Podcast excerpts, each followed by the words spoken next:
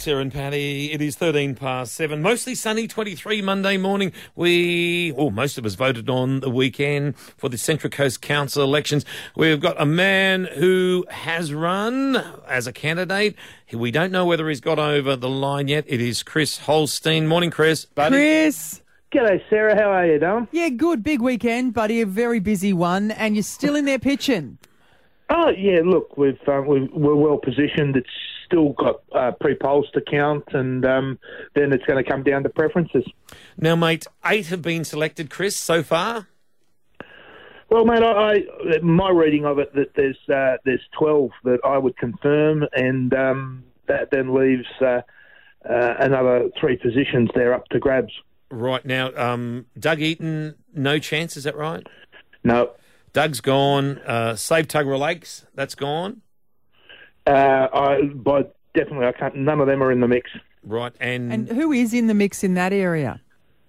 Well, uh, look, uh, if you go through the five wards, uh, I see six Labor, four Liberals, two Independents, definitely, and then uh, of the remaining three positions, you've got uh, a Liberal uh, fighting with an Independent up in Budgewoi for that uh, third position.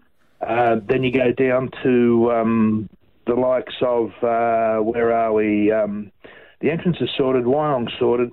You go into East Gosford, where you're going to have a Liberal and an Independent fighting out the third position. And then in my ward of West Gosford, you've got three in the hunt.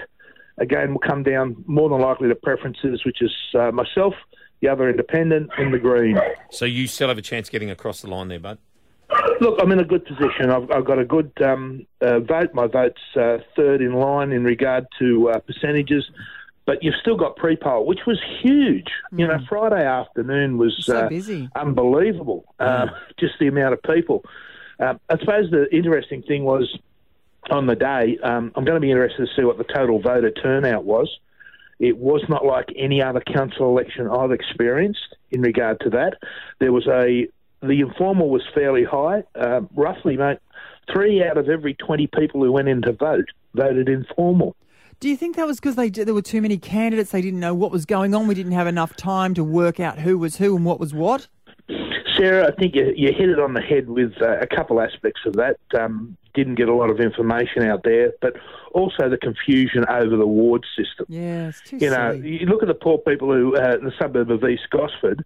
Um, the East Gosford people weren't in the East Gosford ward. No. They were in the West Gosford ward. Yeah, well- people in Narara in Niagara Park, they were in the ward that was called Wyong. Wyong. I know. I, I went to vote on their Wyong. Yeah, Wyong. And I know you it's just silly, and it's why, why can't they just simplify that? It's just too stupid.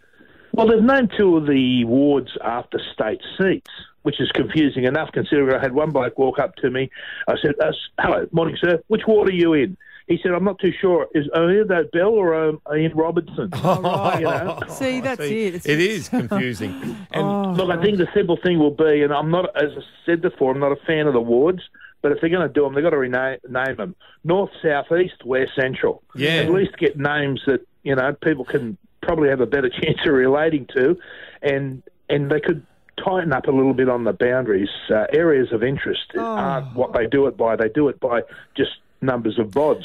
yeah. Well, you know what? People. What they've got to remember here is it's about the people, and if you want the people to know and understand and be able to have a say, Make it simple. Make it simple for us. Yeah, and I tell you, and and connecting back with the people is going to be a huge job by the new council. They're going to have to get confidence back uh, from the general community in council in what it's doing and how it's doing uh, their job and what they're doing. So. Um, mate, there is a huge, huge challenge for the new council. Yeah. And mate, um, actually, huge number of votes for Bruce McLachlan too. He was uh, he just blitzed the field, didn't he?